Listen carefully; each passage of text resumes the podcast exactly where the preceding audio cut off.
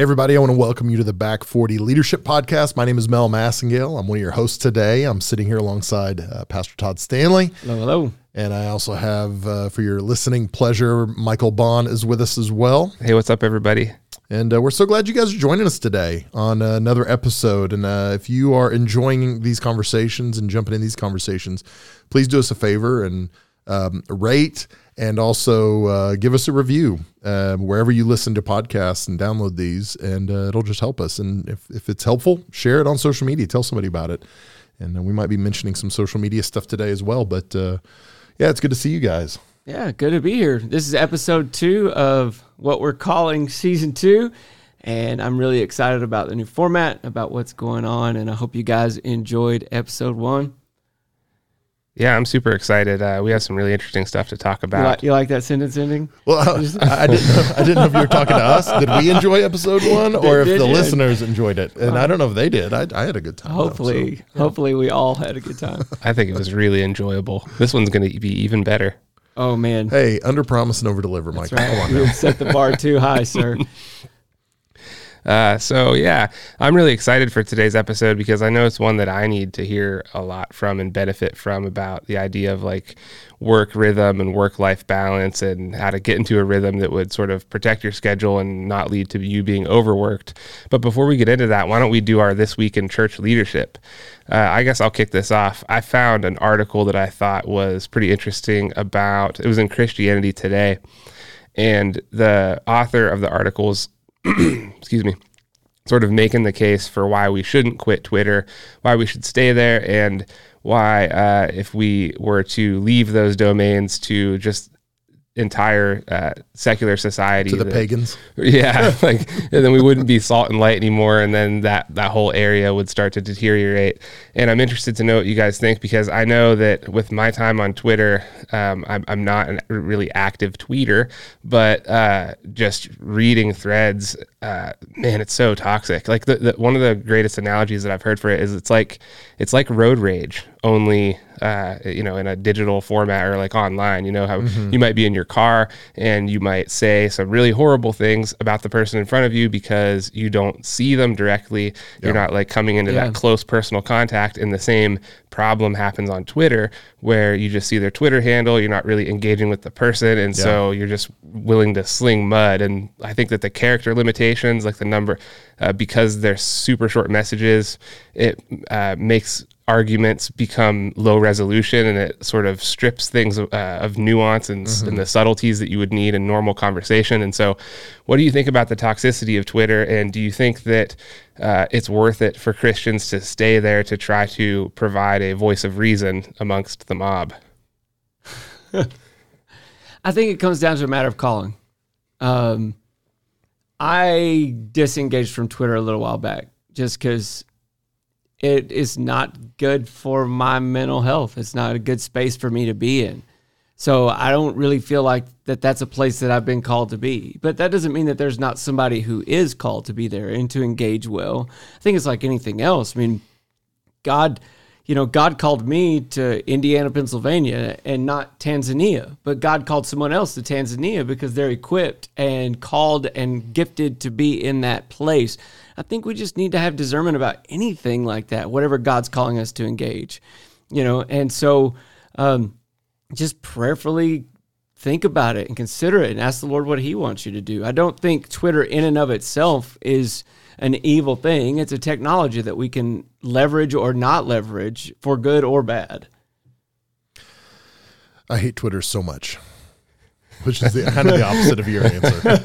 I do. I hate it so much um, because I feel like the the people that are um, people that are the most toxic are the ones that are are the most hidden. Most of them have um, profile picture that it's like a logo or a cartoon character or and then they've got a you know some like you know fantasy pirate 247 at you know or whatever. And it's like it's, it's totally anonymous. So they can say whatever they want. They can do whatever they want. And um and so all that ends up happening is you're not engaging people in good faith dialogue. Yeah. and so all that ends up happening is um something ugly and evil and wicked in my own heart gets stirred up, and um, and so I've really tried to.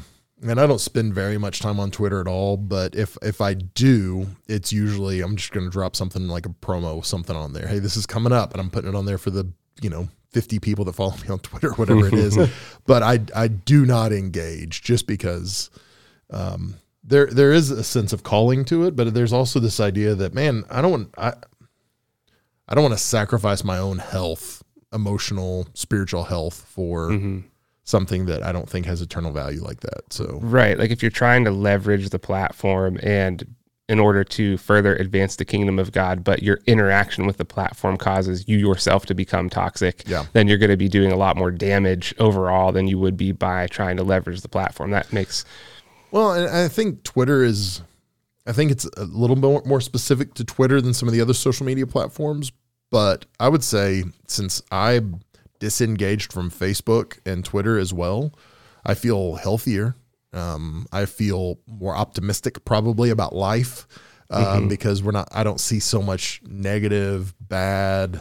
And so I, I do think it's a maturity issue that we've got to make sure and maybe you can navigate that stuff really, really well and in a mature way. And great, do that. But I just understand my heart well enough to know eh, it's not good for me to be on there and see that and see what some of our people from our church post. I don't need to see Yeah. all that. So Yeah, and I think that I mean that, that's kind of what I was getting at with uh, the idea of understanding whether you're called to be there or not. I mean, if you cannot remain healthy and be there, if you can't be growing in your relationship with Christ, if you can't continue to love, you know, Liberati 2021 or whoever it is that you know, uh, you know, if you can't continue to love and demonstrate Christ, and then then you don't need to be there.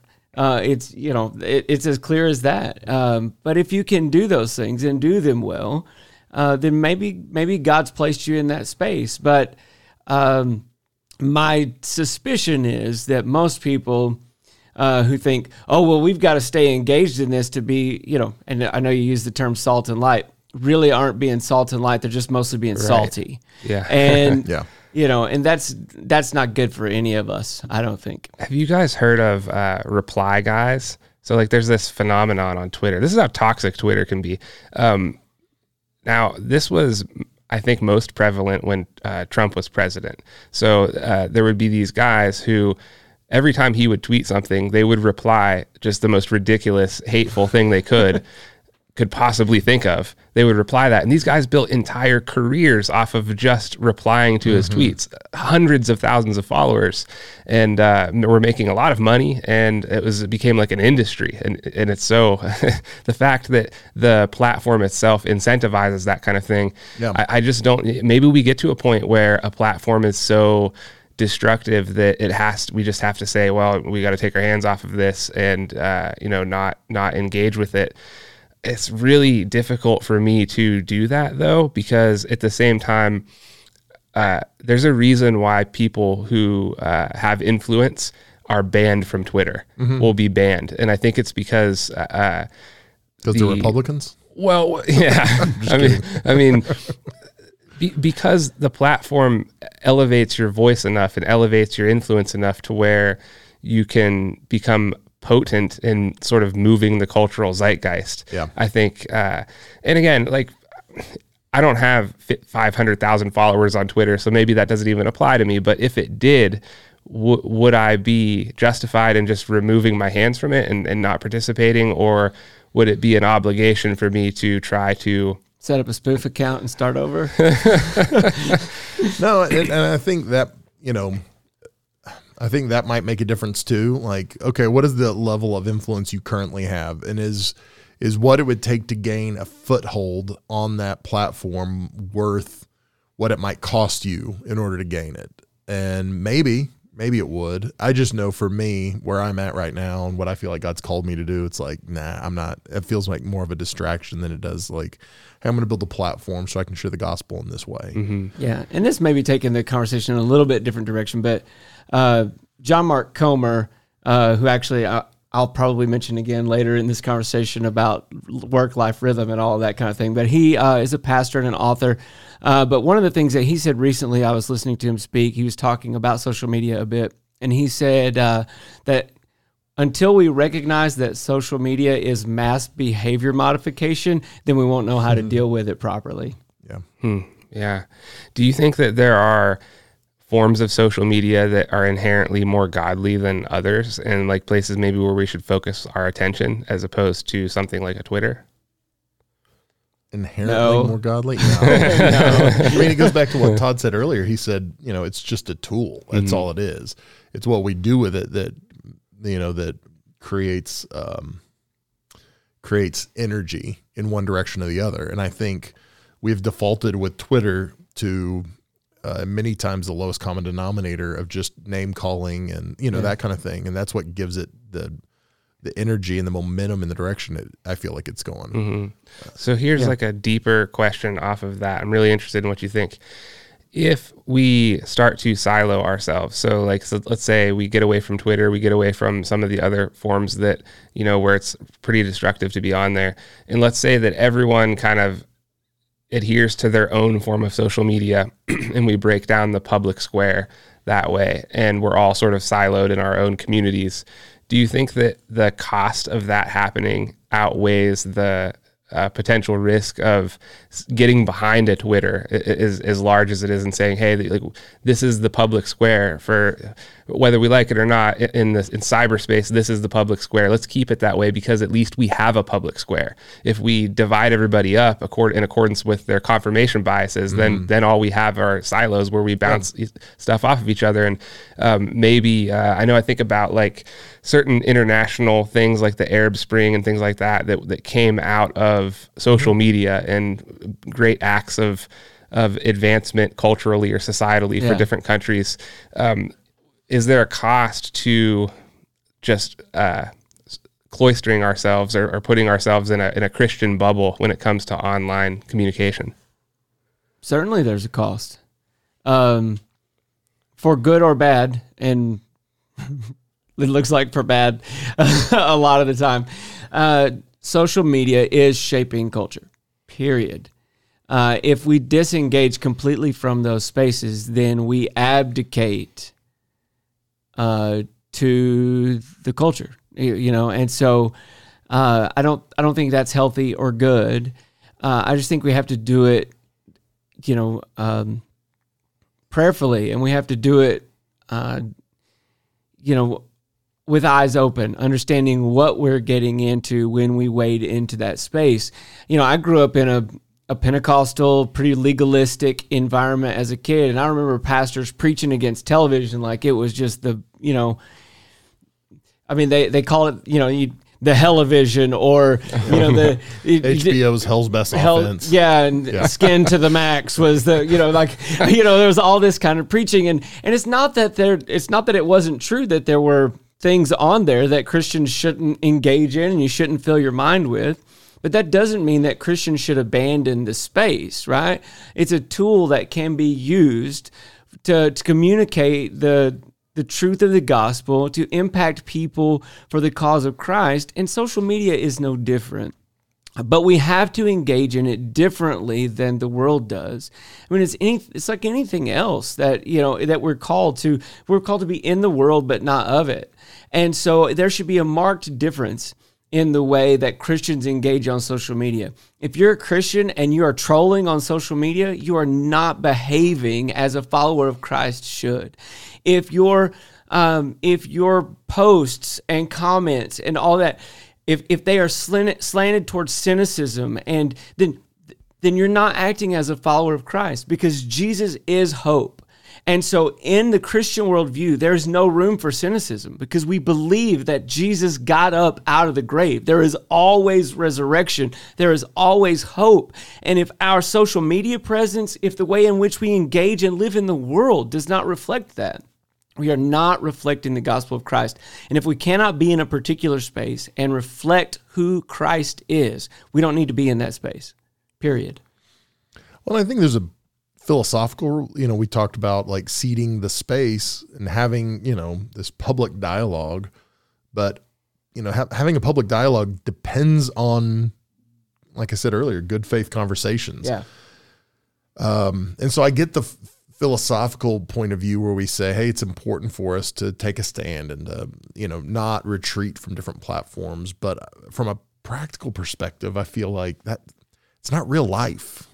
And people don't behave on social media like they do in real life. And and so for me, that's where I'm like, you know what? I, I want to focus on the real relationships that I have, the Yeah. people that I come into contact with, and you know, like I, I want to influence the people in Indiana, Pennsylvania. I'm not as concerned about, you know, building a platform or having influence in people that um, are avatars. You know, Yeah. Um, so for me, and then I know this is there's not a right answer to this, but for me, I'm like I don't really care that much about social media. You know, like I think it's a necessary evil to some degree, but um, I, I know people that spend a lot of time. As a matter of fact, my last church that I served on staff at, you know, our pastor talked to us a lot about.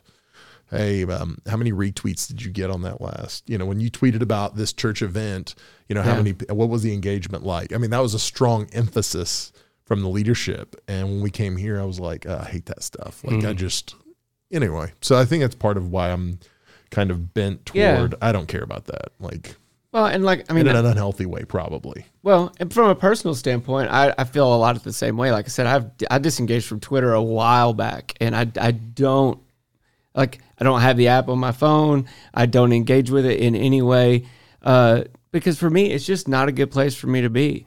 I'm I'm rarely on Facebook anymore. Uh, I you know I just there are just places that for me I I don't feel a compulsion to be there like a calling from Christ. I, of course, there's compulsion because they you know keep giving you the notifications, uh, but but I don't feel I don't feel a, a call to be there uh, and I, you know, and so for me, yeah, no, that's not, that's really probably not going to be a place where I try to build a platform or do a lot of things. But that doesn't mean that someone else isn't isn't called to be there. Yeah, I think my biggest frustration with social media, and we can close on this article with this, um, is that it is a great purveyor of like empty potato chip style content, like just completely void of nutrients. And the problem with having, so I, I read a, a stat recently that said there's been more content created in the last two years than in all of human history. Yeah. Okay. And the problem with that is that if 99% of that content is worthless, is like, you know, is going to be forgotten tomorrow and never seen again and, and it has no deep impact at all, it, it's people are just barraged with this stuff. And it takes, it, it is a massive distraction to the the richer content and the content that could Yeah. really be transformational. If you ask someone, what are the five books you've read that have changed your life? mo- I think a lot of people wouldn't be able to answer that question. And I think that the role social media plays in putting out that kind of content or th- that that content that distracts away from that sort of thing, um, I think is uh, really detrimental. And it's hard to measure how bad it really is. Yeah. Yeah, there's certainly a lot of noise, and I think that's you know that may be another conversation to have. But um, are we able to rise above the noise? Or you know, it, do you have a voice that can cut through the noise? Uh, and I know for me, I I'm not going to cut through the noise on social media. I'm not that guy, right? And so um, it wouldn't be a good space for me to be. I think another question, and maybe this can transition us into the next article that I've got here, um, is that you know um, Gen Z, younger people uh, are are not engaged with Twitter. They're not engaged with Facebook. They've moved on to other platforms, you know, and so. Uh, is is there even a real return on our investment to to be in those kind of spaces? Uh, and then Gen Z, and uh, I'll just say there's an article that I read this week um, from actually it's from Relevant Magazine.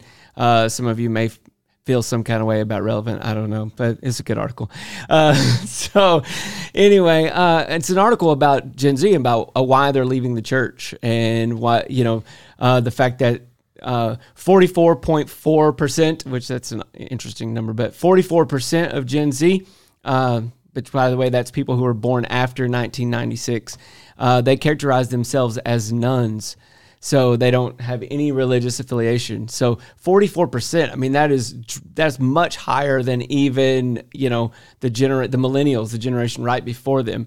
And so there's this disengagement from the church and this feeling that, um, well, that number one, that the church doesn't have the the kind of authoritative voice that it might have carried in other generations. And then um, one of the big things that they talked about was the level of trust uh, that Gen Z has in the church. The church, uh, it was like 40, I can't see, I can't find the number now, like 48, 49% uh, of Gen Z said they felt like that the church was trustworthy. So less than half of of all Gen Z thinks is the church is trustworthy, and that's reflected in you know their engagement. Uh, so I guess I'll just throw that out there to you guys. What do we need to do? Uh, is there something to do? What you know? Um, what does this tell us about the church or about Gen Z or just? Yeah, I, I mean that's not terribly surprising to me. Uh, it's sad, but I don't think that's terribly surprising um, uh, we live in a world I think that's m- marked more and more by cynicism, um, a, a, growing level of distrust about any corporate entity, whether it's the government or church or media or you know we I think we a lot of people default to this idea that um, that the leadership is yeah. in it for themselves that they're not in it for the greater good or for you know and uh, so, yeah, of course, they would think that among church, and especially because uh, so much of the bad things that happen in church gets sensationalized and gets highlighted and gets talked about, and very little of the good stuff that happens in church makes headlines. You know.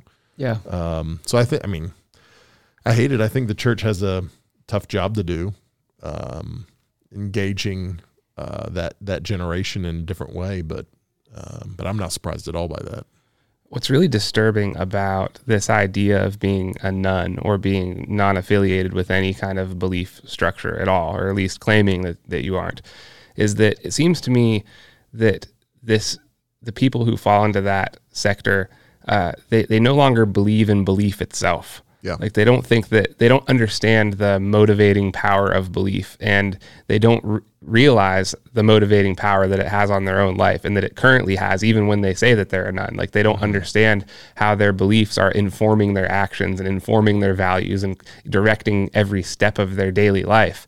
And if you're not if you're not aware of that, you're not in the driver's seat of your life, of where you're going and the choices that you're making. I mean, you're you you have free will obviously still, but like you, you have some questions you have to answer. Just being alive, being conscious. Where am I from? Why am I here? Where yeah. am I going? All, all of those things.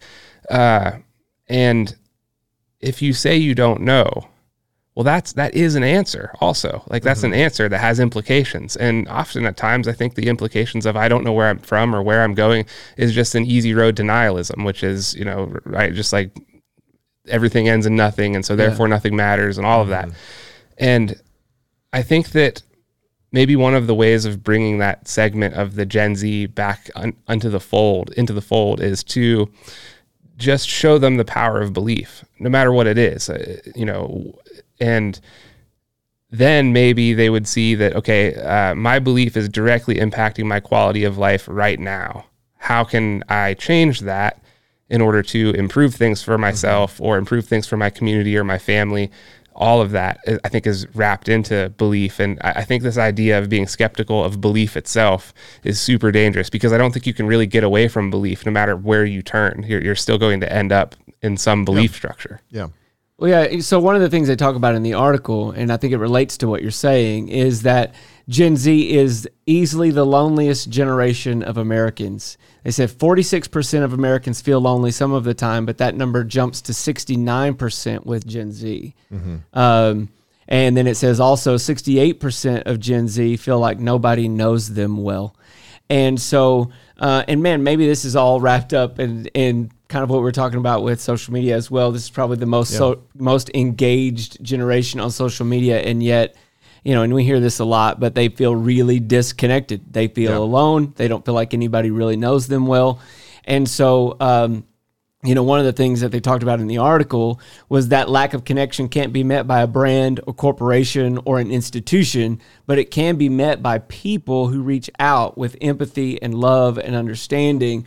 And so, you know, if if we as the church can engage in real life right? In ways that are loving and in ways that have empathy and understanding toward what gen, you know, what younger people are facing and what they're dealing with. Uh, you know, that may that may be way, well, not just maybe. I think it probably would be great, way, way more effective than any impact we're ever going to have on social media or, you know, that kind of platform. Well, I mean, and then maybe this is an oversimplification. I just facts don't change people's lives. Like, um, you know, Scripture says it's the kindness of God that brings us to repentance. So it's not like, hey, I'm going to tell you why you need God. And and some people come to Christ that way in a in a you know, um, oh, a more intellectual way. But I think more people are drawn to beauty and drawn Yeah. to the narrative and you know that we're part of the story and they're moved by that then and and I think sometimes churches get so oh maybe um so settled into a place where we just assume everybody believes like we do. And you know we don't have to we don't have to tell the story. And there's this grand sweeping meta narrative that we're all wrapped up in and that we all get swept up into if you know and, and so what happens is we end up just transmitting data to people instead of showing them the beauty of christ Yeah. and and i think a lot of uh, well, there's a lot of people younger than me now, but a lot of people younger than me and the generations that have followed, you know, uh, Gen X, they they want to be something. They want to be part of something that really matters and that's really beautiful and that's really impactful and and that's them as an individual, but them corporately as well. I really do believe that, and I don't think we've been very compelling about why that's the church or why that's Christ. Yeah. I think we just get settled into this place where we go, "Hey, come to church," and they're like, "Well, I don't need to come to church um, to be connected to God," and that that's true. You don't. So what what's happened though is we rely on old tropes like, um, "Well, you you need to be in Sunday school, or you need Right. to be in well, why?" Well, it's it's good. It's going to make you better, and and so I think when we really help them see the beauty of being one with Christ and the depth of the gospel, and it just takes on a different a different Yeah. shape. I, I think that unfortunately, um, what we're seeing as far as Gen Z and identifying as a none, um, what we're seeing is actually a level of honesty that is probably really pretty refreshing. Yeah. to be honest, um, what we're seeing is the outgrowth of them witnessing people who said Yeah. that they were Christians but were not following Christ in any active way, right? They may have had, and I, you know, I don't get to decide who's saved and who's not. I'm not. It's not about that, but I, I think it's, it's painfully obvious that there are many people uh, who have called themselves Christians but not taken the teachings of Christ seriously in terms of following them. Um, and so, you know, when you see that, like if you were a kid who grew up in church and your parents said that they were Christians, but they weren't following Christ and their lives didn't reflect that, Yeah. why would you grow up and go, Yeah, I'm a Christian? I mean, I I think being a none is way more honest than if they continue just to say, well, you know, I grew up in church, so yeah, I'm a Christian. Um, And I think that's a that's a great opportunity uh, for the gospel to come to bear on their lives in significant ways. Yeah. Uh, you know, we can look at that and go, "Oh man, that's tragic," and and it is tragic. But I think it's it's tragic generationally. It's not just a Gen Z thing. This didn't happen in a vacuum. Yeah. Um, and I think we have to wrestle with, you know, how have we miscommunicated the beauty of the gospel? Yeah. How have we uh, not told this story in in all of its glory in the way that it needs to be told? Because because the gospel is beautiful and compelling. Yeah. And people want, right? Our hearts long to be identified with that story, to find our place in that, for the you know, for the work of God to be done in our lives. And so for for a generation to intentionally pull back and go, Nope, not for me, that means that they've that we've not done a good job. Yeah, the gospel's not broken. Right. right. yeah. I think there's a lot of value, Pastor Mel, in what you were saying about the danger of tropes.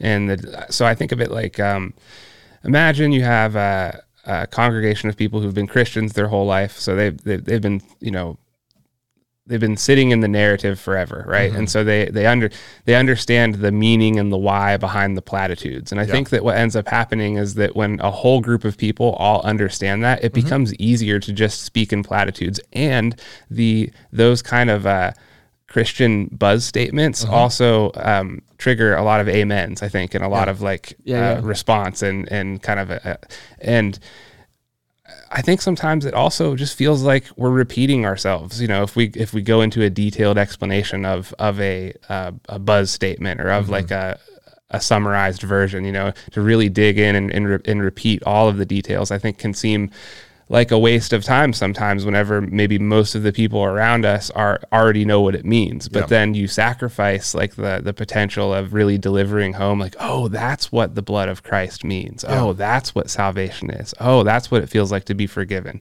Like all of that stuff i think can be lost with with the christianese.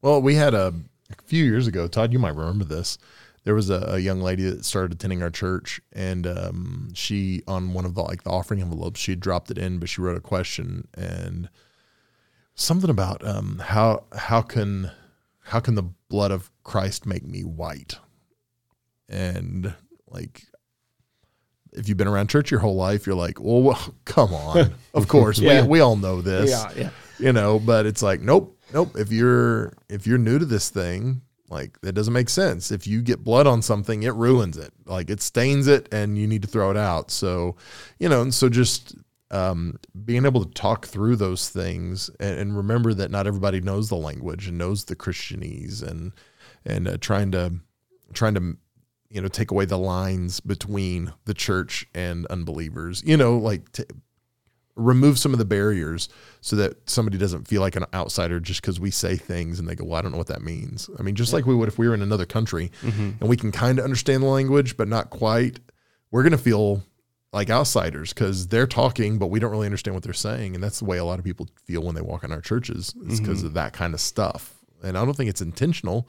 I just think we get comfortable in our culture. Yeah. Mm-hmm. yeah, we get used to using the, that language, and yeah. because we've been around it and we know what it means, we forget that other people don't. Like yeah. my little brother uh, served in the Air Force, and he would text me sometimes, and he would use military jargon. Yeah, you know, like there's three letters, you know, like he sends this, you know, and I have no idea what those three letters mean. You thought he like butt text you or something? Yeah, I was like, what? I, yeah. What, you know, I was like, what? I don't, I don't understand. You're gonna have to, you know, interpret that for me. And then, you know, of course, that would translate to three, like a, an entire sentence. You know, mm-hmm. that like, I was, but if you're not in that community, you don't know what that means. Um, and we've not often done a good job in the church of, you know, extrapolating the yep. meanings. So, how much of this uh, delivering a high resolution, rich faith to a new listener um, do you think would involve having the skeptic in mind whenever you're, say, drafting a sermon or having, you know, preparing to talk to somebody?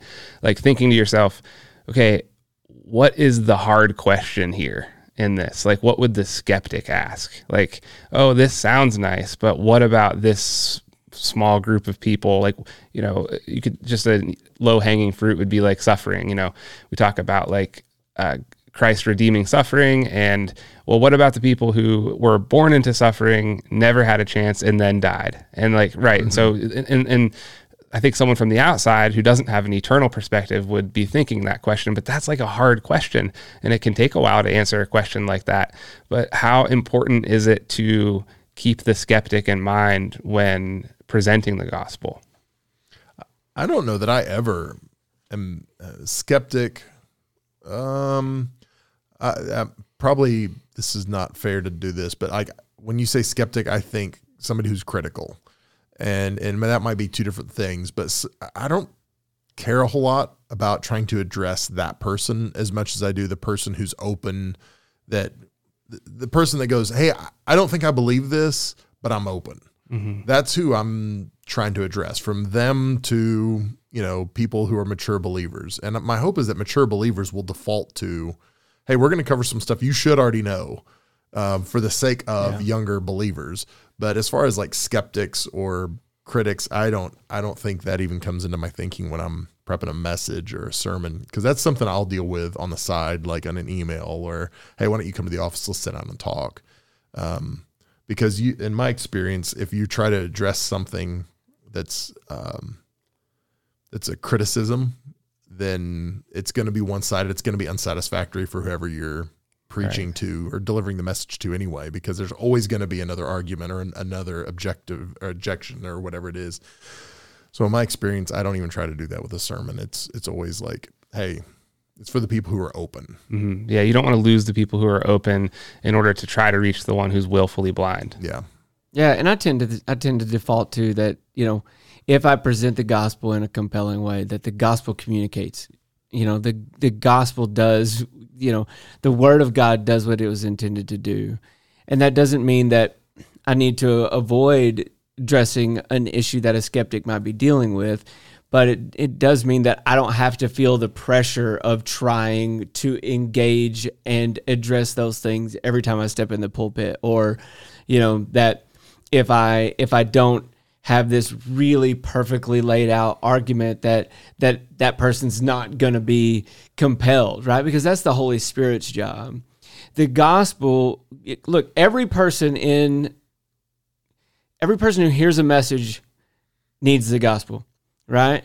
Every person in the seat, every person online, whether they're a believer or whether they're not a believer, we need the gospel to come to bear on our lives. And so if we land on the cross, if we land on Jesus, right? If we come back to that and the beauty and the transcendence and the glory of that, the Holy Spirit does the the work, right? To convince people and to draw them and to transform their hearts. Um, and so I guess to go back to what I was saying, we shouldn't feel like we you know, oh, if I don't address this question, then then you know this this message isn't going to be effective. But neither should we shy away from that, you know. But but the gospel is we we just need to tell the beautiful story. I mean, it does what it does, right? Yeah. hmm Do you think that there's a reason why um, certain stories might be more compelling than others? Like, let's say, for instance, someone who's a none, someone who's like in Gen Z, like doesn't have a belief system. Um, do you think that uh, like uh, an activist narrative would be more compelling to that person than the gospel for like a particular reason, or do you think it's that it's just most readily available um, that they could just latch onto it easily? Do you think that um, do you think that let's say ideologies are more attractive to someone who's fallen, uh, who hasn't been who hasn't uh, realized their need for the savior yet, and as like a way to sort of push themselves out of it? Like, what's your sense about why the path of least resistance to a belief system doesn't seem to be flowing through the church? I mean, my first initial thought is I think a lot of people are drawn to ideologies because um, they seem to solve a more immediate problem. Um, and I think a lot of times we've got this misconception with the gospel that it's it solves a, an eternal problem, and it does our sinfulness. Um, you know, and we talk about heaven and all those kind of things, but they all feel like long term, way down the road. And I think a lot of people, especially young people, have they lack the ability to see long term. And so they look in the immediate and they go, oh, well, that's not for now. This is for now. Hey, we want to stop racism or we want to stop, um, you know, homelessness or whatever their the specific need might be. They go, hey, and so they become an activist and this is what we're after because it's solving this problem. Um, and so I think that's part of it. Probably there's an immediacy to ideology sometimes. Mm-hmm. I'm just speculating. Yeah, I think that's good. Uh, I think you know the the gospel speaks to all of those things, Mhm. right? And so again, if we're preaching the fullness of the gospel and the fullness of what it means to be a follower of Jesus, and not just preaching it, but then living it out. Um, I mean, it addresses all of those issues. It addresses all of those things. Uh, there is space for activism in the gospel. I mean, the gospel Yeah. calls us to act. Um, and so, uh, I, I think if you know to use the word that you said, I, I think if the church is not the path of least resistance to belief, uh, that again that that falls on us. That that falls on those of us who uh, call ourselves followers of Christ, uh, especially on those of us who um, call ourselves teachers. I mean, the scripture is clear that we're going to be judged more harshly. Uh, you know that there's a standard that we're held to, and so you know maybe um, maybe we've gotten to a point in this conversation. If you're a, a rural church leader and you're going, I don't know how this really applies to me. Here's how it applies to us, right? And that is that that we're going to be held accountable for the way in which we've communicated the gospel Yeah. and the way in which that we have engaged the culture around us. And and man, I don't care if you are living you know in a community that has 50 people in it and you've got 12 people in your church on a Sunday or whatever. There's there's a family nearby you who's got a, a kid who is, you know, it part of Gen Z who is skeptical and doubtful and has questions and they need someone to engage them with the gospel and and we don't get off the hook for that like we we're it. Like god there's not a plan b. God called the church right? He called us to carry the gospel to go into all the world and make disciples. He called us to do that. And that means we have to continually ask ourselves these questions like how do i engage this generation? How do i engage this person? What are the questions that they are asking? And how does the gospel address those questions? What is it that that they're wrestling with and and how does you know how can I help them to see that that Jesus you know cares about that issue as well? And you know if we're not willing to do that if if we find ourselves in the camp of people who are saying oh those lazy millennials oh or oh those gen z's they don't you know man we've we've gotten off track. I mean we mm-hmm. you know we've we've lost the narrative. We've lost the gospel somewhere in there and we you know we can't we it's far too more it's far too important there's far too much at stake for us to allow that to happen one of the things that I found pretty interesting, and this is this is right in line with what we're talking about. Um, it seems like certain speakers who would align somewhat with the gospel. Like I'm thinking of people like Jordan Peterson. I'm thinking of people like Ben Shapiro, even though he's Jewish. Like people who would align with more Christian values, so to speak. It's interesting to me that some of them have gotten so popular. Jordan Peterson, in particular, just exploded into popularity. And I don't know if you've ever listened or watched his um, psychological significance of the biblical stories. Like it's a YouTube series that he did. He, he could be preaching sermons. I mean, really, it's it's, it's essentially what he's doing. He's just going through the text and talking about his, you know, he's trying to unpack it, so to speak. Um, and I'm interested in why some speakers like that have gained in so much popularity while the preachers although there are popular preachers like what what need are they filling that the church isn't filling? Like why is it what itch are they scratching? Do you have any sense about that? Well I, all right so because i think there's a we have an innate sense of morality. Man we're gonna like really jump into the deep weeds here right? Like cs lewis talks about uh the sense of the numinous, right? What he means that the numinous in the like the sense of the spiritual, that we all know that there's something beyond us, right? We all understand that this is not all there is, and we have this innate sense of morality. Like even if you didn't grow up in a Judeo-Christian uh, environment, like if you go to a place that where the gospel has never reached, where there's there's no like influence of Western culture whatsoever, right? Uh, no matter where you go, uh, it's wrong to take someone else's wife, right? We just understand that to be egregious. We understand it's written in our hearts. What and so there there's a there's a sense of the law of God being you know and then Scripture talks about this the law of God being written on our hearts. There's a, an understanding that we have of right and wrong. Just it's hardwired into us. And so to me that's what would be compelling about those things is that we we understand there's like there's something inside of us that understands yeah that you know what it's wrong for me to take what does not belong to me. It's wrong for me to kill another person you know, out of anger or malice, or, you know, we understand those things. And so, what makes the gospel transcendent is not morality. We are not morally superior because we believe in Jesus. Mm-hmm. In fact, the gospel would say that I need Jesus because I'm not morally superior. And so, when we rely on the gospel for its morality, we are not relying on Jesus. We're, we're, we're back to legalism. We're back to reaching out to God on our own. And it's not that we shouldn't do our very best to follow that moral code, to do what is right, to do what is pleasing and honorable to God. But if that is the thing that I am hanging my hat on, then, man, that's, I can get that anywhere. Mm-hmm. You know? Uh, I mean, Oprah wants me to be a nice person. yeah. You know what I mean? But Oprah can't save me. Yeah. Yeah, it would be a mistake to uh, rest your eternity on Christian values instead of on Christ. Yeah. All right. I think we exhausted that one. Uh, so Mel, maybe you've got something a little lighter for us. I don't know. You got no, you? I don't. This one, this one stinks. But um, so you know, early on in COVID run, um, you know, I was telling people, man, I'm I'm not optimistic how churches are going to fare through COVID.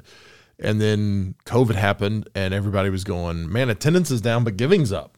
And we kept hearing that from churches all yeah, across yeah. America, different size churches, especially some smaller churches, their attendance was actually up after COVID because they engaged people in different ways and Right. So um, David Kinnaman from the Barna Group just did a um, uh, interview with NPR where he made a statement that about um, that his feeling is that uh, the data is indicating that about one in five churches in America are going to be closing their doors.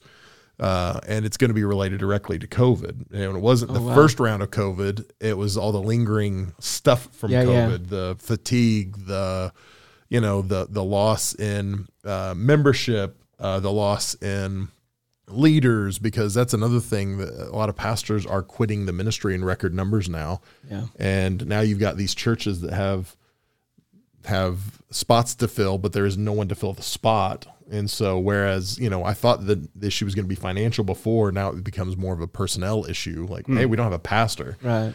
And, you know, some of the denominations where we're at in the region of the world we're in, they will share pastors. So the Methodist churches, especially yeah. some Presbyterian churches, they'll share a pastor among four or five churches.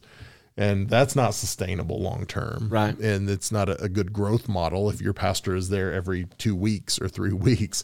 And so, um, then they didn't really offer any solutions as much as it was, hey, here's what the data seems to be saying. And, um, and I just thought that was really interesting.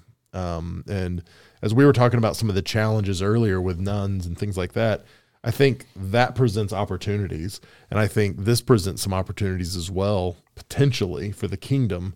But, um, but yeah, I just want to share that with you guys and see if you had any feedback or thoughts. Yeah. I mean, the first thought that I have, just to bring it down to a practical level, is um, I understand. You know, I mean, mm-hmm. like if guys are struggling, I understand. I mean, this job is really difficult on on its best days. Yeah. And um, it can get really discouraging. And so, you know, if if that's where you're at, um, man, you know, I, I don't want to give a platitude and just say, "Hey, we're praying for you," although we are praying for you. Absolutely. But I would say reach out. Like if you, you know, send us an email, whatever. If we, if, you know, we'll get you connected with somebody that could that can help you, or yeah, absolutely, you know, that kind of thing. Uh, so that's my first thought. The second thing I would think is, yeah, in terms of opportunity, you know, um, you know, we have to be prepared to to step into those opportunities. I don't even know what they might be. You know, like if churches are closing down, obviously there are going to be buildings that are available uh, and and and opportunities that are available that may not have been available mm-hmm. before for for new churches to be planted. Um, but I mean, if there aren't pastors available to fill those So Yeah. we, we have to train up the leaders. Well, I think, um, I mean, when I look at some of the denominations that we're in relationship with, I, I believe that there are some real opportunities. I want to be careful. I don't want to get in trouble. I know with, within the Assemblies of God, for instance, we're affiliated with the Assemblies of God. and We're, we're, that's technically who we're we're with, and um, and I'm ordained through them, but not every Assembly of God church in the state of Pennsylvania is a healthy Assemblies of God Yeah. church, and some of them don't want to get healthy. Like they don't want to do what it would take to start reaching lost people, and um, and so the fact that some of them might have to close their doors, I don't know that that's a horrible thing, um, and that sounds terrible, but at the same time, it's like that might be a, a net win for the body, um, if if some churches that are ungodly, and I don't mean churches that are working and pursuing God and they're just not growing because it's not about growth. It's not about the numbers. Yeah. It's about the churches that are just like, I want it my way. I don't really care what Jesus wants us to win the lost. I'm not interested in that, you know. But I really do believe that it, it, a pruning, well, and let's take it back to our local church. Lots of local churches have had pruning. People that have just started stopped coming for whatever reason. Yeah. And I think we've seen a greater healthiness, honestly, in our congregation, um, even though we have fewer people attending. And I think there could be some benefit like that in denominations if you go from 500 churches in an, a state to 350 churches in a state. There might be more resources for the churches that are left. And, you know, so I don't know. I think there could be some benefit there, but it, it's heartbreaking for the churches and the pastors that are seeing their attendance decline and they're seeing their energy decline and they're seeing their motivation decline and Yeah. uh, and it's hard. How much of the uh, personnel problems would you say is associated with like high walls being put up around certain denominations where you'd have to maybe go to seminary and get a the equivalent of like a master's degree and then pass certain boards and stand before XYZ committee in order to become a pastor within the denom- denomination? Do you think that some of those, while I see the benefit of having a selection process so that you don't end up with false teachers, uh, do you think there comes a point where the selection process becomes more of a hindrance than a help. Uh, yeah, I definitely think it can keep people out. Um, and I, I know from their perspective, they would probably say, well, if if you're not going to pursue the ministry because you have to go to seminary, then you probably didn't want it that bad, or you know, they would probably say something like that. Um, but I think yeah, you limit your pool of applicants. I think there's a lot of people that maybe are not geared for academia, but they have a heart for God and they've got a ministry gifting on them that we eliminate because they're not good at school. Yeah. Um, and so I think, yeah, I think maybe that might be one of the benefits as well as denominations go, okay, hey, we're going to loosen some of these restrictions to get some people that really want to lead and really want to preach and really want to, you know, in those positions instead of just giving it to people who might meet the the wrong qualifications. So, Yeah, I've always thought that like active oversight would be much better than a selection process when it comes to identifying and removing false teachers. Because if you have a selection process, it's like, okay, I went to seminary, I passed my boards, I got the relevant credentials that I needed, and then I went off on my own and became a false teacher and no one noticed because no one was looking.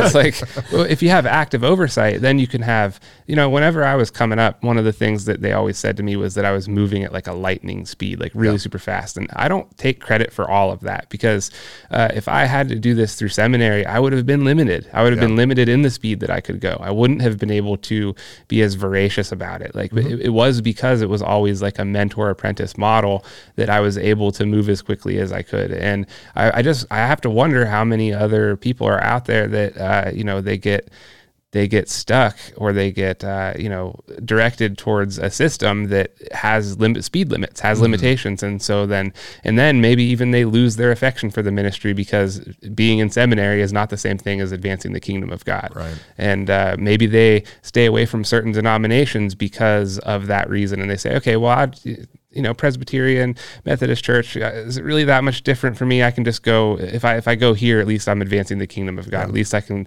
be practical in my ministry. I just don't think that denominations can afford in this climate to put such high selection hurdles uh, in front of potential personnel. Yeah, I think I like that that, it- that you offer more oversight on the back end than um, than the hurt the obstacles up front. That makes sense. But I, I want to echo what you said a minute ago, Todd. Um, you know, if you're listening to this and you're one of those pastors who are struggling, there's nothing wrong with that. There's nothing wrong with feeling like, uh, you know, I might, I might want to walk away. I might want to do something different. Um, because I think every pastor who's ever pastored before for any length of time has felt that way at some point or another. Um, no matter how big or small your church is, Yeah. you know, we're all prone to feeling those things, feeling underappreciated, undervalued, overworked. Um, you know, is this worth it? We've all had those moments. And, and that's where I would tell you, you know, when people come to our church for benevolence help, a lot of times they call us and they're like, Hey, I need help with my electric because my, my electric's getting shut, shut off at two o'clock today. It's like, oh my gosh, like we might be able to help, but it would have been so much better if you'd called us three weeks ago. We could have helped you then. Yeah. And a lot of times as pastors, we don't ask for help until we're like falling off the edge of the cliff. And, and I want to encourage you, pastors, if you're struggling, if your church is struggling, um, there's lots of places that would like to help. You know, uh, your denomination, if you're involved in a denomination, uh, there are some churches regionally all over the country that I know would be happy to help you. And if you, especially if you're in Western PA, um, Northern West Virginia, you know, Eastern Ohio, anywhere near us, man, if we can be a resource or an asset for you uh, in any way, uh, just help you get healthier, help your church. We're not looking to take over churches. We're looking to help churches get healthy and, Yeah. and Yeah. sustainable. So please, please, please don't hesitate to reach out to us because we don't want you to be one of the one in five. Yeah, which I, we've kind of veered into our main topic for today, so maybe we should Yeah, let's go. uh, just go ahead and embrace that, you know, and uh, talking about um, healthy work life. And I hate to use the word balance because I think balance is, um, it's a myth. yeah, yeah, I think it's an illusion. Um, but but how to you know how to have healthy rhythms. I think that may be the better way to put it. How to have healthy rhythms in our life um, that can help us avoid some of that stuff. So you know, any any thoughts you guys have on that? the, the most helpful thing that I've discovered so far is uh, narrowing my time frame, and that does that comes with a cost, and I'll, I'll get to the cost, but first the benefit. Uh, so imagine you think, okay, this month I have to do all of this stuff. Well, that could be pretty over, over you know, can feel like an overburden, like too much. But if it's like, okay, in the next morning I have to do this. In the next afternoon, I have to do this. In the next 10 minutes, this is what I have to do. Uh, then it becomes a lot easier and you can focus a lot more. Um, so if you have like a lot of plates spinning at the same time, you got to figure out a way to focus on one of those plates or else they're all going to fall. Yeah. And uh, the best way I've been able to do that is to just narrow my time frame and say, okay, this is what this is what needs done in the next six hours, and this is what I'm going to focus on. The downside of that is that if someone comes up to you and asks you, hey, what are you doing? You know, this Thursday, you're literally like, I don't know. I have to, Yeah. I got to look because like I don't know. Yeah. Um, and uh, s- yeah, so I don't know if that really, if if you guys ever do that, like just sort of take it in smaller chunks, um, and then put the blinders on when it comes to stuff down the road. Yeah, I Uh, think- oh, go ahead. Good. I was going to say I do to a degree. Um, I, I I would tend to fall into the category of not remembering well enough what's coming up, uh, and so there's a there's a, a little you know there's a thing there as far as I I need to look forward some in some ways in order to make sure that I'm uh, managing my time well to get to the thing that needs to be done, say on Thursday, right? Um, and so, but but to a degree, yeah, I absolutely um, try to you know eat the elephant one bite at a time, so to speak. Yeah, and I think there are uh, some things that I probably am more intentional about that with. And I was looking on my phone as we're talking. Uh, there was an app that I used for a little while. I think it was called Timekeeper. Uh, I can't find it now. But uh, really, what it was is it was just um, uh, a timer that I it would I'll, you know you'd start it and then it would be a set amount of time that you're going to work on a specific project. And it was just a way for me to be able to go, I'm not going to work on anything else. If a notification pops up, I'm going to ignore it for the next whatever. And I'm going to be working on my sermon specifically uh, because ministry is all about interruptions. And if we are, we become slaves to the interruption many times. And, um, and so that was a way for me just to be disciplined and just go, nope, no matter what happens, I'm not deviating from this for the next. And so it's just a tool to do that. And you don't need that specifically, but so I've, I do that some kind of in the micro. Um, you know, with specific tasks, but generally speaking, I'm not as rigid as that probably. One of the things I really enjoy here is uh, book club. And one of the reasons is because like it's structured in. So it's like Yeah. y- you don't, it never comes into a situation of, oh, well, I, I don't have time to grow my mind or uh, read this book because I have to do something else that is mandated of me. Because if book club's mandated, then Yeah. it becomes like a, a way to, uh, it, it recognizes the need for health in that way and Yeah. for growth in that way. And so, like, I think one of the things, uh, like if you feel like you're getting stuck or like you're starting to atrophy in certain areas because you have too much to do, then maybe the answer is to look at those areas of weakness and start mandating them in, in part of the daily flow. Even if that means taking something off the top of what you have a surplus on, something that Yeah. you're like really good at and you know that you're okay, I'm probably going to be okay there if I don't practice as much, take some off of there and then mandate the weaker areas and say, okay, that's what I'm going to work on on the clock during this time, even though the the fruit of it isn't as obvious as like you know doing something you're a master at. Yeah. Well, and we don't enjoy that as much either. I mean, we get more enjoyment out of the things we're good at. And so I think it's, we just have to be really disciplined about that kind of stuff. And that's hard because nobody likes discipline. right. Um, I know for me, I think a lot of pastors, and, and even for myself at times in the past, I would, I would work, work, work, work, work, work, and then I'd find myself in a ditch emotionally or spiritually or whatever. And I'd be like, okay, how do I extract myself out of this ditch?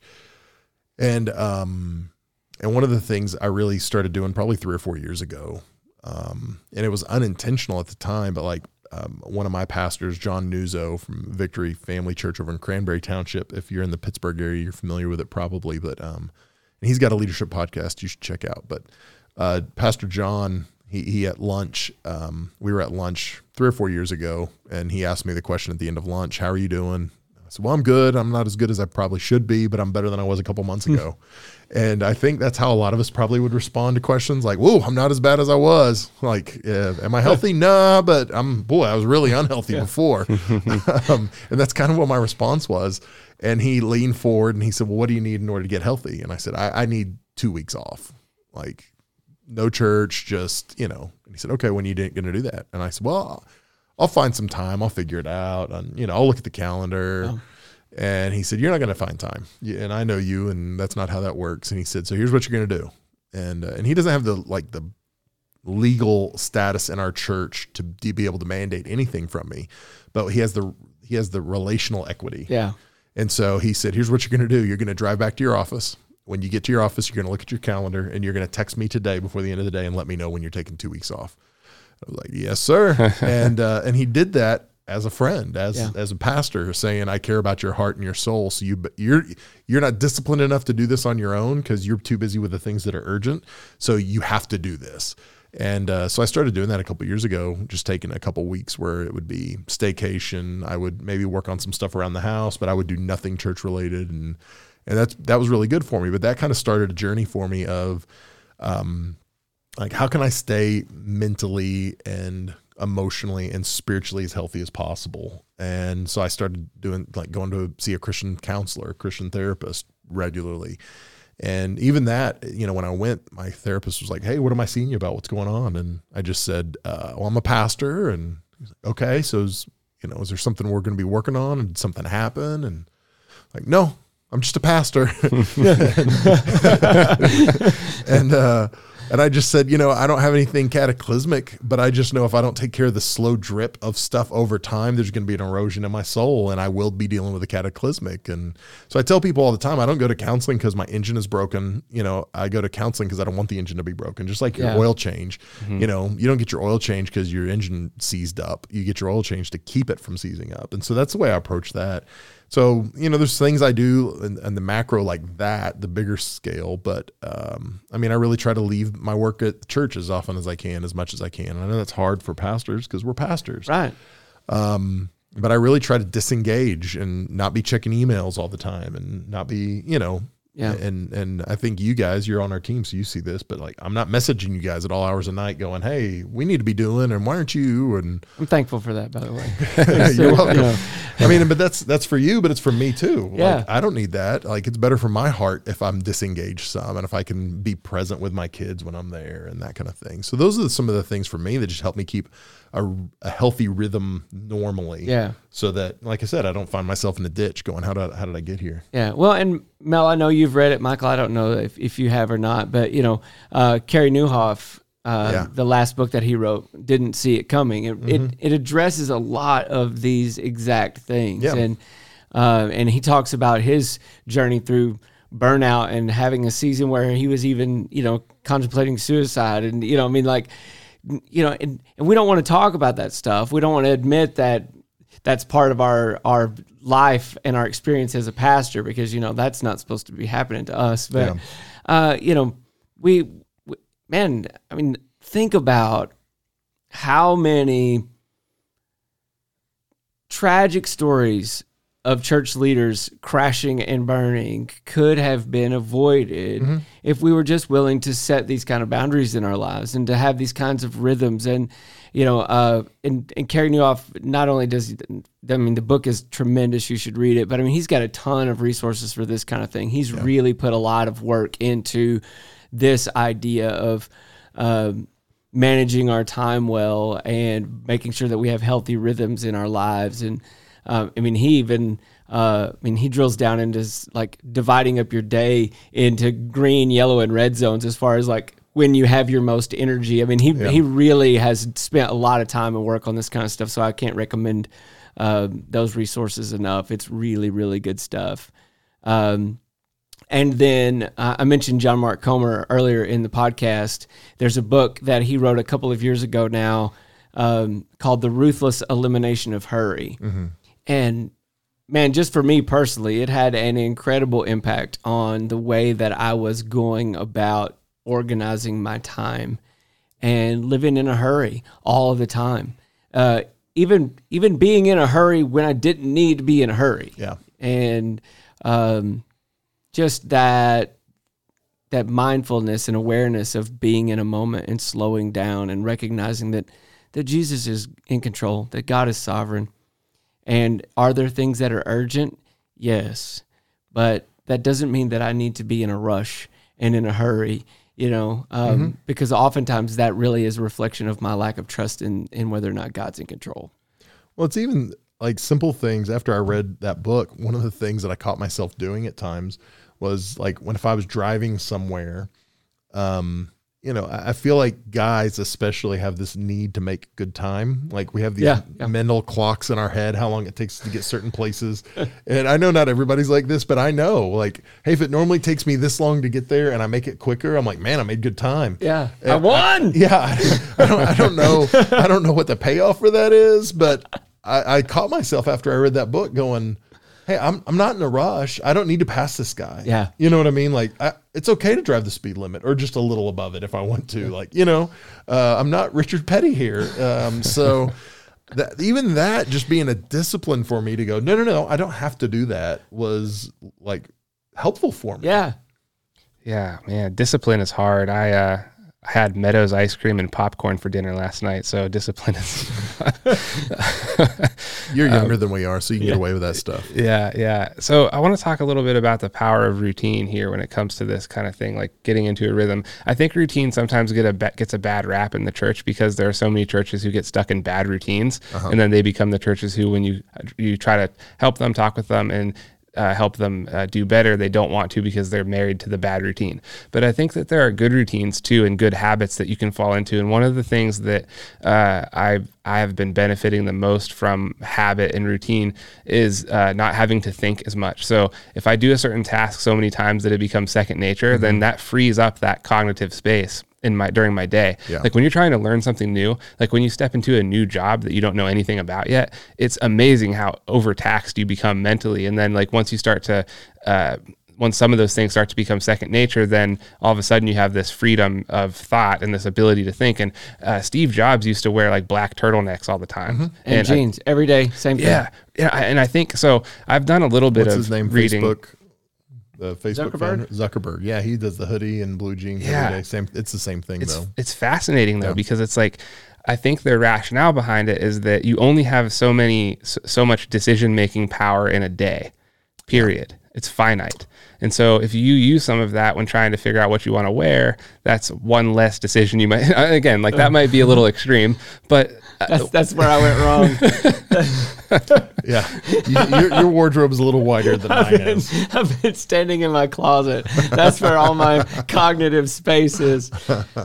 Yeah. Uh, so, w- what kind of routines? What are some things that are part of your daily life, your daily work life, that have become so second nature to you now that you don't have to think about them anymore? And do you think that we get pressured into uh, doing things in a fresh, new way, maybe a little bit too often, to where we don't we stop benefiting from these uh, things that we would think are of like old hat or like uh, you know routine that we don't have to think about anymore? Um, and there was a couple of questions in there. I think the first one was what aspects of our job do we not have to think about anymore? I I don't know. I don't know on that. I really don't know the answer to Well, that. and, and your role has changed recently, and so I mean, some of what you do a lot is, is new. yeah. So yeah. that's probably part of it. And and I mean, I would say even for me, I mean, one of the things that's helpful is like I've I've carved out some things on my schedule specifically. Like Tuesday's always a study day. That's the day that I'm blocking off. I'm not having any appointments, you know. So there's some things like that. But as far as just things that I don't have to think about anymore, that like I can do mindlessly, like the shower thing, you know, where it's like, oh, well, when you shower, your mind is free to think about other things.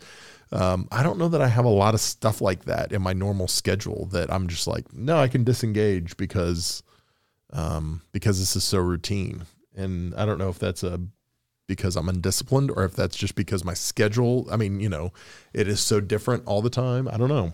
Yeah, I don't know. I, I, I don't know that I have an answer for that one. Yeah, honestly. it, it probably depends on the type of work too. Like, Yeah. some work lends I'm sure. itself to that, and then some doesn't. Like for instance, Bible study, like without thinking, seems like a contradiction in terms. That would be really hard to do. I mean, I don't Mm-hmm. Yeah. think it's even possible. But uh, yeah, I think that um, man, it just seems sometimes like the pressure for improvement and like the eye for improvement Mm-hmm. runs counter to the implementation of second nature routines of like getting people so like i've thought from a, the production standpoint like i've looked at different things that i thought might be able to look a little bit better but then i Mm-hmm. think to myself okay i just now have a team of volunteers who are finally able to grasp what we're doing Right. and and do it in a way that is like consistently you know mistake free and that sort of thing. And so the cost of changing that even a little bit could be mm-hmm. pretty high. Yeah. and so i don't know how you balance the eye for improvement because they say with like working out too you should always try to take your body by surprise and you shouldn't do the same things all the time because then you know you won't grow in certain ways. But but man I don't know. You know, I've heard John MacArthur talk a lot about the power of routine, and he talks like how, you know, people ask him how he's still able to do what he does all these years later at his age, and doesn't he ever get tired and this, and how do you keep the passion up? And his answer to that is that he establishes routines and he just does those things, even if he's not feeling passionate about them. Because the thing about the routine is it's like a well greased path. So you don't need a lot of passion to push yourself down it. You just naturally flow down it. And uh, I wonder how many of those things, in terms of ministry and active ministry, things that uh, provide an active benefit to the community and to the congregation, can become routine, so that you don't have to feel as driven to to meet the the standard, you know, on your own pure grit and effort every time. Well, I think, um, oh, I had somebody this last weekend here at Summit. They said, um, they stopped me and they said, man, your sermons have gotten so much better since you came. I'm like, well, yeah, they should have. I mean, right?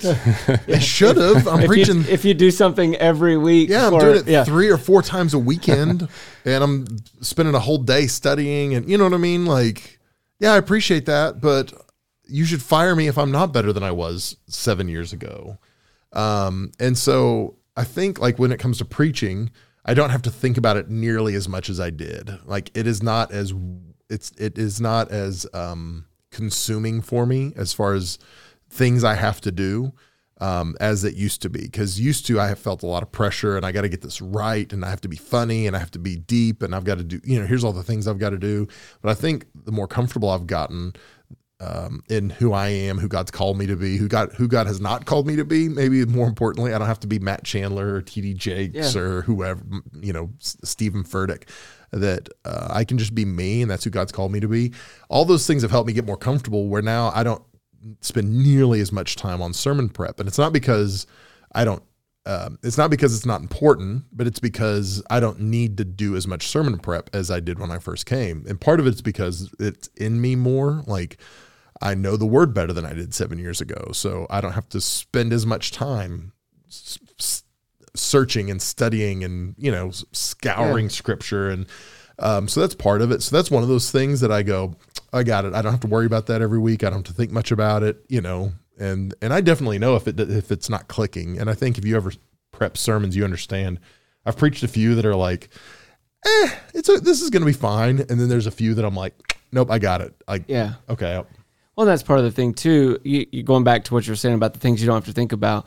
When you've done that enough, like Yeah. you, you learn how to craft a sermon, and so then you're not so much focusing on crafting or building the sermon as you are getting the material to fill in the spaces. Yeah. Right? You already have the understanding of here's how I need to move in this this story that I'm telling. Here's where I want to start. Here's where this needs to end up, you know, and then building the framework around that becomes a lot easier. It becomes second nature. Like for most of my ministry career, uh, I've been involved in leading worship um, and you got you get to a place where you know, I don't have to spend a lot of cognitive space going, okay, how are these songs going to flow together? Well, I mm-hmm. have I have an an understanding of musicianship and of musical theory and all of that kind of thing that just allows me to see how that would happen. Mm-hmm. Whereas someone who uh, is just now coming into that, you know, would go, oh man, how am I going to transition from from D to F sharp, and how am I Yeah. going to, mm-hmm. you know, how do I get these songs to to to flow into one another, and how do thematically does this all, you know. And so you begin to see those connections readily, uh, which does free up some of that cognitive space. Uh, in terms of routine, though, I think we have a routine whether we want to recognize it or not, right? our routine might be chaos. Yeah. And so I, I either have a routine that serves me or I have a routine that hinders me. Yeah. There's no there's no in between. And so if if I'm going, well, you know, oh, I don't I don't want to have a routine. You you've got one. You, you've got one, right?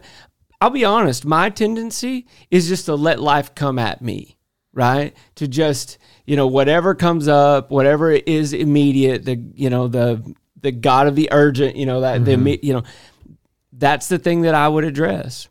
Uh, and I would routinely not get the things done that I needed to get done because I was dealing with the urgent. Uh, I, I want to say it was Franklin Roosevelt who said that what is urgent is rarely important, and what is important is rarely urgent. And um, if we can, if we can uh, craft our routines and organize our routines around those things that are most important, and learn to say no to things that may appear urgent but aren't important, Yeah. then you know that, that at least for me that that makes a huge difference in uh, in my level of productivity, in my mental health. Because if I like just jump at whatever's urgent, which I would tend to do because I don't like conflict, right? Uh, but if I jump at whatever's urgent, then I then I get you know, I get tangled up in that, and then I start worrying about the thing that's important that I'm not doing, and then you know, um, no is a powerful word, and you know, as pastors, often we are, we, we are our makeup like we're the kind of people that like we, we have a sense of calling to people and to and and it's important. It is vitally important. But um you know, I, Mel kind of alluded to it a minute ago about, you know, um, I can't remember exactly how you said it, but the idea that you didn't get where you're at like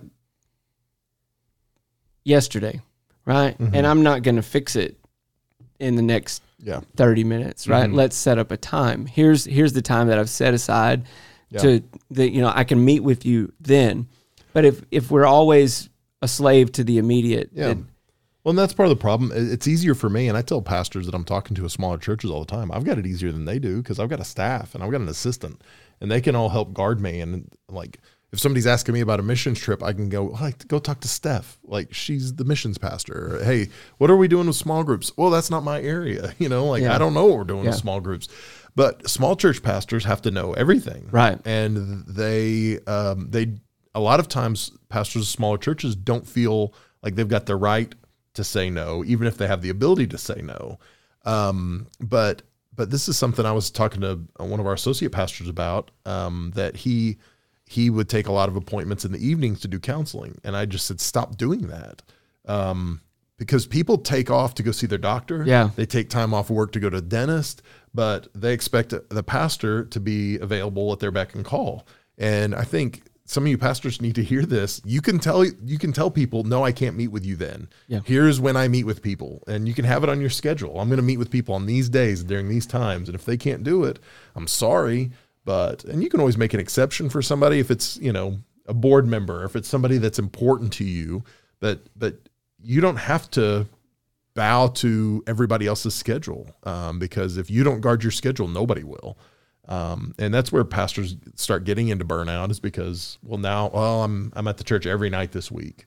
I'm doing this and I'm doing that and I'm running this and yeah, and that's that they can get dangerous. And so I think you know like you said that one word no is powerful to help you take control back of your calendar and your schedule and and um, maybe your your margin in your mental and emotional health too. yeah. Uh, you know, Jesus was perfect in every way, right? So he never broke the law, uh, which means that he observed the Sabbath every week, right? I mean, you know, it's it, which means that there were like Jesus was like, I'm not going to be available. It's the Sabbath, Absolutely. Yeah. you know, and so uh, I think you know, at least for me, that's a freeing concept. And I go, oh wait a minute, Jesus routinely not only did he like there, you know, Bible says that it was his practice to go off into a solitary place and to be alone and to pray. Yeah. Not only did he do that, not only did he have that kind of routine where he was spending time with the Father in prayer and in solitude, but he was Sabbath every week. Like there's no work happening. Um, so So both of you brought something up that I really want to chase down, and maybe we can close on this. But uh, you talked about parts of your craft that, because of the years of experience and time doing it, you don't need to think about a lot of it anymore. So if there's someone who's new at it, I mean, they're gonna it's gonna take them 12 hours what it takes you to do two in two hours, maybe for for instance. Um, so that implies the sacrifice of the years it takes to get to that point. Like you have to put in the time, you have Yeah. to pay your dues, all of that. Um, but the reward of that is that you have something that could be like foundational to your ministry that you don't even really have to work that hard at that you can always bring to the table even when you're not feeling well. That, that's a really nice tool to have. My question is how do you know when you are a Jeep trying to be a Ferrari or a Ferrari trying to be a Jeep? And how do you know when to to uh, go off of that path onto a different one uh, because let's say let's just say that everyone wants to get to the point where they have that one thing that they they've mastered. Uh, at what point should they sort of say okay well this thing that i'm trying to master is just not in my dna and so then i need to move over and master this other thing because if you it seems like perseverance is necessary in order to get to that point where you can just have it all put together and you don't need to think about it anymore. But how much perseverance is too much perseverance? Because do you think it's possible that some people just can't master certain things? And if they continued to try they would just become burned out or they would become discouraged how would you identify the point along which it's like okay time for me to transform time for me to uh, recognize the frame that i'm working with I mean, I think uh, what you said about is it possible that they're never going to master a certain thing? Yeah. Um, I mean, I, I'm never going to master the three point jump shot. Like you know, I- you know what I mean. Like I, mm-hmm. that's not. Yeah. You know, like we have different affinities, we have different giftings, A- and Scripture even points that out. The Apostle Paul talks a lot about that, like that. You know, that each of us have different gifts, and that's why the body functions properly when we all understand what our role and our gifting is and we we you know, and we function in that way. And so, yes, there are things that that I will never master that possibly you will, or or things that I'm not going to be good at that Mel will be good at, or vice versa. Um, the other thing that you talked about was how do you know if you're a Jeep and not a Ferrari? I think the answer to that is that when we stop comparing ourselves to everyone else. Uh, and and I mean that just in terms of uh, not well in, in terms of comparison, not in terms of like how can I learn from this person, but when we're asking questions like why why doesn't my ministry look like that? Or Yeah. why you know why don't people respond to my sermons in that way? Or why don't this or why don't that? Or you know how come you know how come he can run 15 different departments and i'm struggling to run my one you know? Um a- and and when it becomes this like measurement like i'm measuring myself and and my worth and my value and the success of my ministry against what someone else's ministry looked like. You know it's it's a healthy thing to ask how can i learn from them? What habits do they have that i can bring into my life that i can put into my rhythms that you know that are helpful to me? It's a whole other thing when we start trying to be that person, that other, you know. And so I think we start to be honest about who we are and what our capacity is when we stop comparing ourselves to other people. hmm That's good. And I think it's important to have people in your life who can speak honestly into your life. Um, and, and this is weird because, I mean, I'm going to say this, but I had um, two different pastors that I served under that uh, one of them told me that uh, I didn't have the ability to lead more than 75 people. And he said, You just don't have that capacity, and that's not in you, and you'll never pastor a church bigger than 75. And I was like, Well, I, I think you're wrong, but you know, I wasn't disrespectful. I was like, okay, thanks for the word of encouragement, brother. I appreciate that. and uh, and then I had another pastor, uh, the the well, the the one who I served under most previously when um, when I was um, being let go from that church. I was already in the uh, interview process, and he asked me. He said, "Are you interviewing some churches right now?" And I said, "Yeah." And he said, "How big are they?" And I knew when he asked, I felt like he's just asking because he wants to be able to compare it and go, "I'll see." And so I said, "You know, I'm, I'm interviewing with churches lots of different size. Some of them are two to three hundred. And he said, "Well, that's good. I'm I'm glad you know what your limitations are."